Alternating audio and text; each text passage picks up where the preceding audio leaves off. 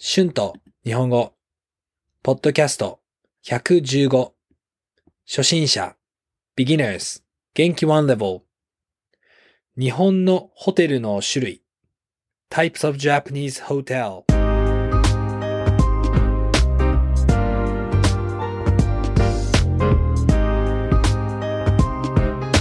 どうも皆さん、こんにちは。日本語教師の春です。元気ですか？今日は日本のホテルについて話したいと思います。私の今のアパートはクイーンズタウンにあります。今は Airbnb に泊まっています。私の家は街の中にありますからとても便利です。Airbnb は家具がありますからとてもいいですね。普通のアパートはベッドを買ったり、ソファーを買ったりしなければいけませんよね。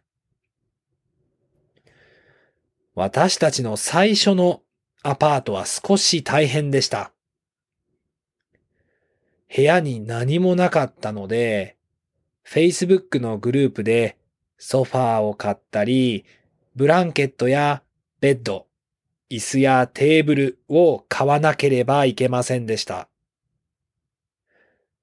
今は家具を買わなくてもいいですから、めんどくさくないですね。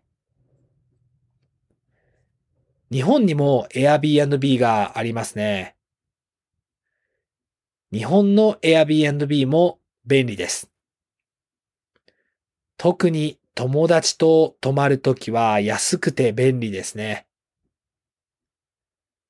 私も友達と日本を旅行するときはよく Airbnb に泊まっていました。キッチンもあるので便利ですね。日本には普通のホテルもあります。でも日本のホテルは本当に小さいです。スーツケースを置くスペースがあって、あとはスペースがありません。でもとても綺麗です。安いホテルもとても綺麗ですね。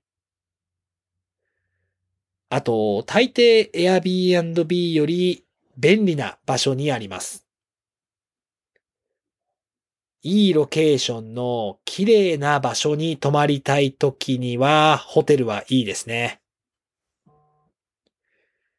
日本には旅館もあります。旅館を聞いたことがありますか？大抵、旅館では布団で寝ます。部屋の中には畳の部屋があります。旅館の方が大抵ホテルより大きいですね。もちろんトイレとお風呂も部屋の中にあります。でも日本の旅館には公共の大きいお風呂や温泉があります。そして旅館は朝ごはんと晩ご飯があります。そして旅館の料理はいつも本当に美味しいです。美味しい海鮮やお肉の料理がありますね。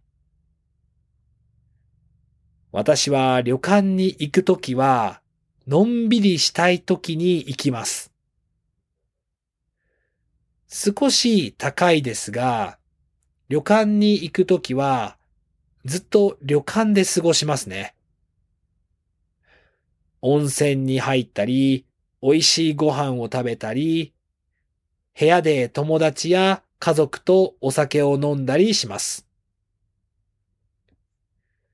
とてもリラックスできますから、私は旅館が大好きです。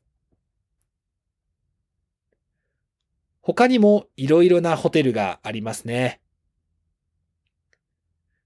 日本にもホステルがあります。日本のホステルは小さいですが、とても綺麗ですね。あと、ホステルは安いです。一人で旅行をしている人にはおすすめです。ホステルでたくさん友達を作ることができますよね。私は一人で旅行するときは、よくホステルに泊まりますね。ホステルもよくとてもいい場所にあります。あとは、日本のカプセルホテルを聞いたことがありますか？カプセルホテルは少しホステルみたいですね。でもカプセルホテルはプライバシーがあります。プライベートの部屋です。でも部屋の中にはベッドしかありません。でもとても快適ですよ。パソコンを置くテーブルがあったり、テレビがあったりします。よく日本のサラリーマンの人もカプセルホテルを使いますよね。カプセルホテルは大抵ホテルより安いです。Phrases used in this episode 種類 type 泊まる to stay overnights 普通 normal 特に especially 特に友達と泊まるときに Airbnb は便利です。Especially it is convenient to stay in Airbnb when you stay overnight with your friends. 旅館 Japanese style inn 公共 public 日本の旅館には公共の大きいお風呂や温泉があります。Japanese style inn has big public bath or hot spring. 海鮮 seafood おすすめ recommendation 快適 comfortable 置く to place パソコンをテーブルに置きます。I place my laptop on my table. はい、えー今日は日本のホテルの種類について話しました。どうでしたか？皆さんの国にはどんなホテルがありますか？日本の Airbnb、ホテル、旅館、ホステル、カプセルホテルに泊まったことがありますかどうでしたかよかったら皆さんの経験を YouTube のコメントで教えてください。Thank you so much for listening. Be sure to hit the subscribe button for more Japanese podcasts for beginners. Transcript is now available on my Patreon page. The link is in the description. Thank you very much for your support.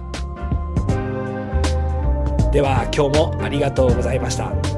また次のポッドキャストで会いましょう。じゃあね。バイバイ。